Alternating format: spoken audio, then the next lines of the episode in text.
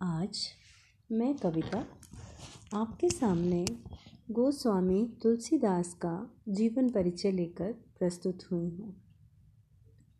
गोस्वामी तुलसीदास जी, भारत के ही नहीं, संपूर्ण मानवता और संसार के कवि माने जाते हैं।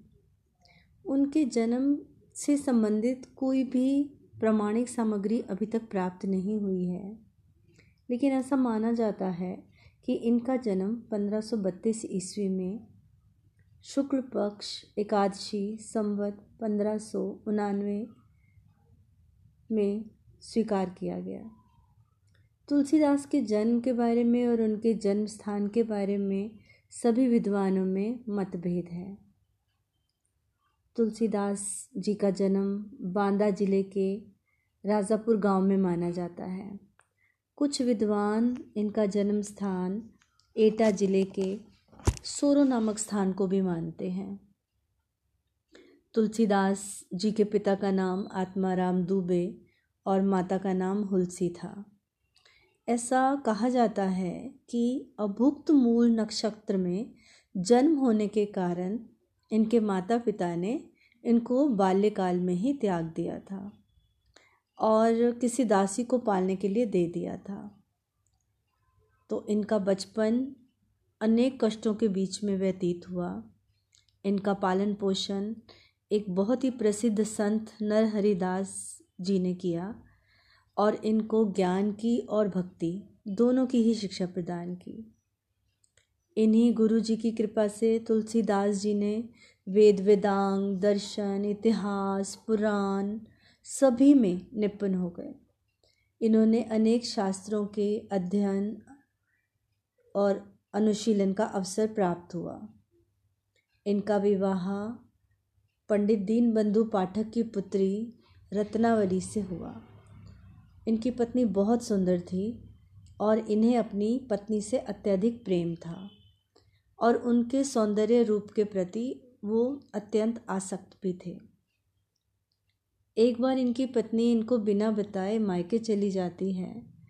तो ये उनके पीछे आधी रात में भी आंधी और तूफ़ान का सामना करते हुए उनके पीछे पीछे उनके ससुराल चले जाते हैं।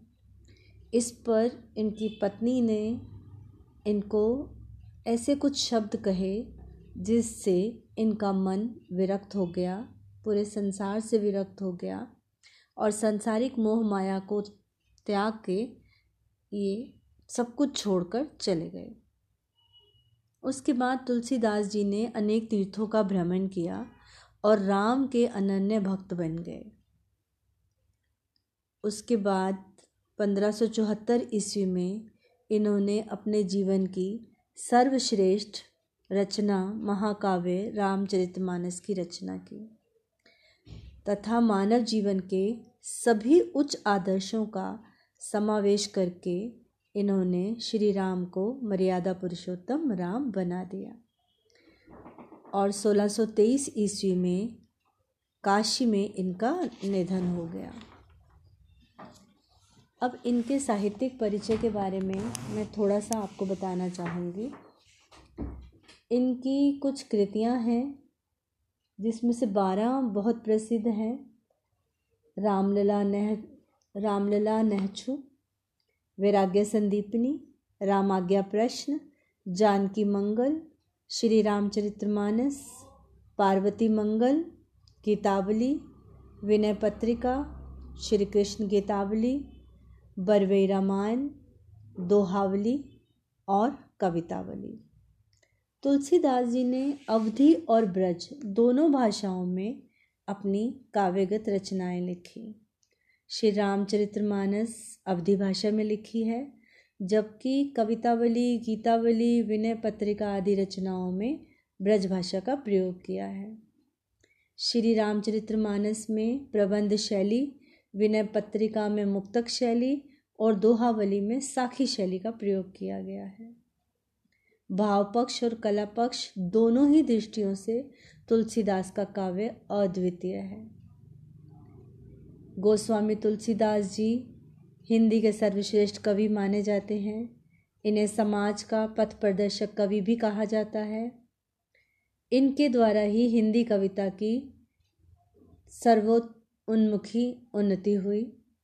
मानव प्रकृति के जितने रूपों का सजीव वर्णन तुलसीदास जी ने किया, उतना अन्य किसी कवि ने नहीं किया। तुलसीदास जी को मानव जीवन का सफल पारखी भी कहा जा सकता है। वास्तव में तुलसीदास जी हिंदी के अमर कवि हैं, जो युगों युगों तक हमारे बीच में जीवित रहेंगे।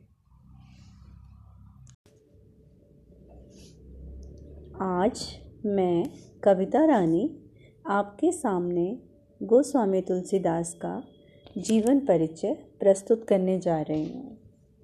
गोस्वामी तुलसीदास जी, भारत के ही नहीं, संपूर्ण मानवता तथा इस संसार के कवि माने जाते हैं।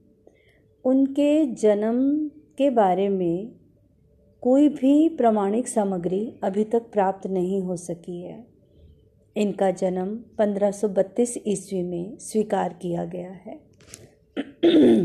तुलसीदास के जन्म और जन्म स्थान को लेकर सभी विद्वानों में बहुत मतभेद हैं। तुलसीदास का जन्म बांदा ज़िले के राजापुर गाँव में माना जाता है।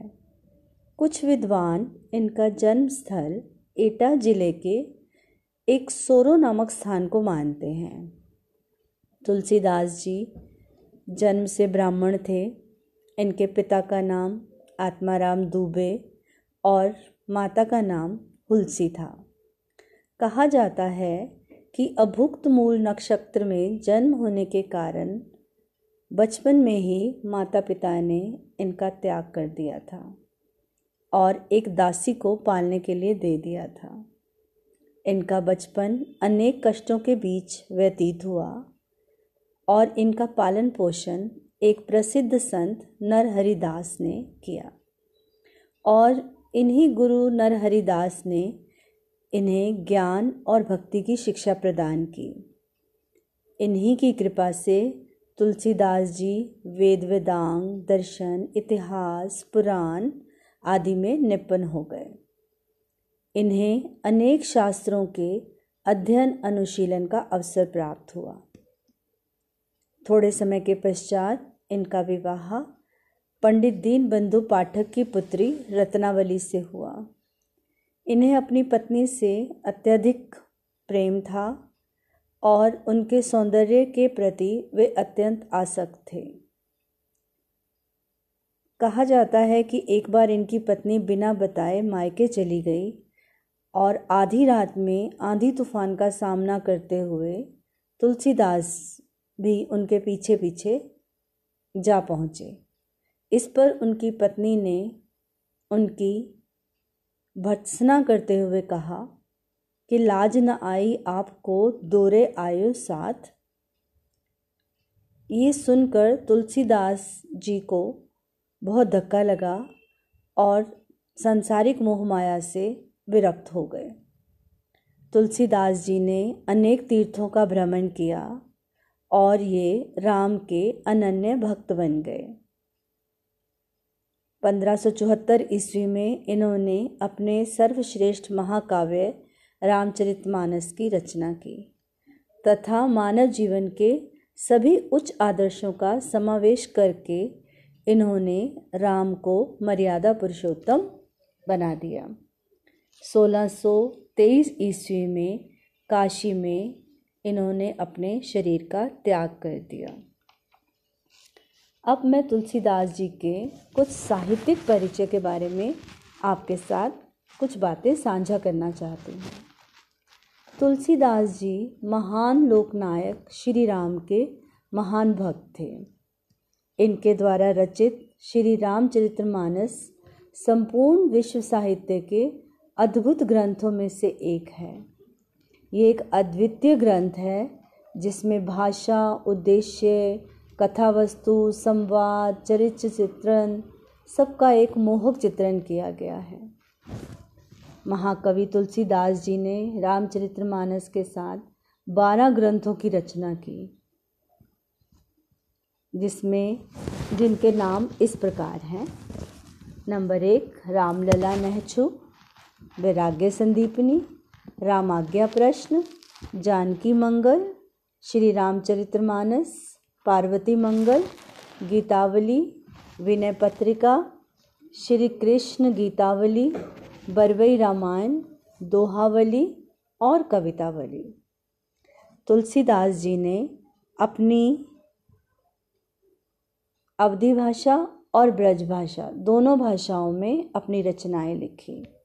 श्री रामचरितमानस अवधि भाषा में है जबकि कवितावली, गीतावली, विनय पत्रिका आदि रचनाओं में ब्रज भाषा का प्रयोग किया गया है। श्री रामचरितमानस में प्रबंध शैली, विनय पत्रिका में मुक्तक शैली और दोहावली में साखी शैली का प्रयोग किया गया है। भाव पक्ष तथा कला पक्ष दोनों ही दृष्टियों से तुलसीदास का काव्य अद्वितीय है। तुलसीदास जी ने अपने काव्य में तत्कालीन सभी काव्य शैलियों का प्रयोग किया। दोहा, चौपाई, कवित, सवैया, पद आदि काव्य शैलियों में कवि ने काव्य रचना की है। भावों के अनुसार ही कवि ने छंदों को भी चुना है और सभी अलंकारों का प्रयोग करके तुलसीदास ने अपनी रचनाओं को अत्यंत प्रभाव उत्पादक बना दिया है। गोस्वामी तुलसीदास हिंदी के सर्वश्रेष्ठ कवि हैं। इन्हें समाज का पथ प्रदर्शक कवि भी कहा जाता है। इनके द्वारा हिंदी कविता की चारों तरफ़ उन्नति हुई। मानव प्रकृति के जितने रूपों का सजीव वर्णन तुलसीदास जी ने किया है, उतना अन्य किसी कवि ने नहीं किया। तुलसीदास जी को मानव जीवन का सफल पारखी कहा जा सकता है। वास्तव में तुलसीदास जी हिंदी के अमर कवि हैं, जो युगों युगों तक हमारे बीच में जीवित रहेंगे। धन्यवाद। भारत के संविधान की उद्देशिका।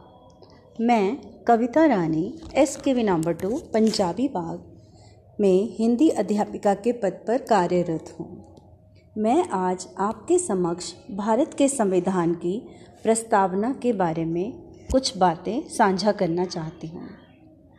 हम भारत के लोग, भारत को एक संपूर्ण प्रभुत्व, संपन्न, समाजवादी पंथ निरपेक्ष लोकतांत्रात्मक गणराज्य बनाने के लिए तथा उसके समस्त नागरिकों को सामाजिक, आर्थिक और राजनीतिक न्याय विचार, अभिव्यक्ति, विश्वास, धर्म और उपासना की स्वतंत्रता, प्रतिष्ठा और अवसर की समता प्राप्त करने के लिए तथा उन सब में व्यक्ति की गरिमा और राष्ट्र की एकता और अखंडता सुनिश्चित करने वाली बंधुता बढ़ाने के लिए हम दृढ़ संकल्प होकर इस संविधान को आत्मसमर्पित करते हैं।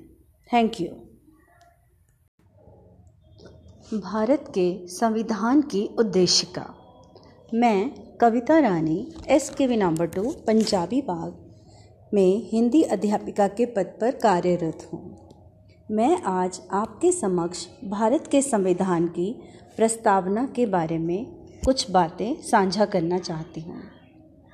हम भारत के लोग, भारत को एक संपूर्ण प्रभुत्व, संपन्न, समाजवादी, पंथ निरपेक्ष, लोकतांत्रात्मक, गणराज्य बनाने के लिए तथा उसके समस्त नागरिकों को सामाजिक, आर्थिक और राजनीतिक न्याय, विचार, अभिव्यक्ति, विश्वास, धर्म और उपासना की स्वतंत्रता, प्रतिष्ठा और अवसर की समता प्राप्त करने के लिए तथा उन सब में व्यक्ति की गरिमा और राष्ट्र की एकता और अखंडता सुनिश्चित करने वाली बंधुता बढ़ाने के लिए हम दृढ़ संकल्प होकर इस संविधान को आत्मसमर्पित करते हैं। थैंक यू भारत के संविधान की उद्देशिका।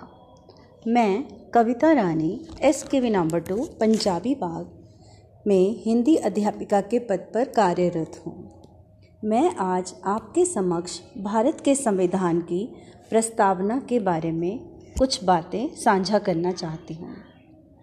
हम भारत के लोग, भारत को एक संपूर्ण प्रभुत्व, संपन्न, समाजवादी पंथ निरपेक्ष लोकतांत्रात्मक, गणराज्य बनाने के लिए तथा उसके समस्त नागरिकों को सामाजिक, आर्थिक और राजनीतिक न्याय, विचार, अभिव्यक्ति, विश्वास, धर्म और उपासना की स्वतंत्रता, प्रतिष्ठा और अवसर की समता प्राप्त करने के लिए तथा उन सब में व्यक्ति की गरिमा और राष्ट्र की एकता और अखंडता सुनिश्चित करने वाली बंधुता बढ़ाने के लिए हम दृढ़ संकल्प होकर इस संविधान को आत्मसमर्पित करते हैं।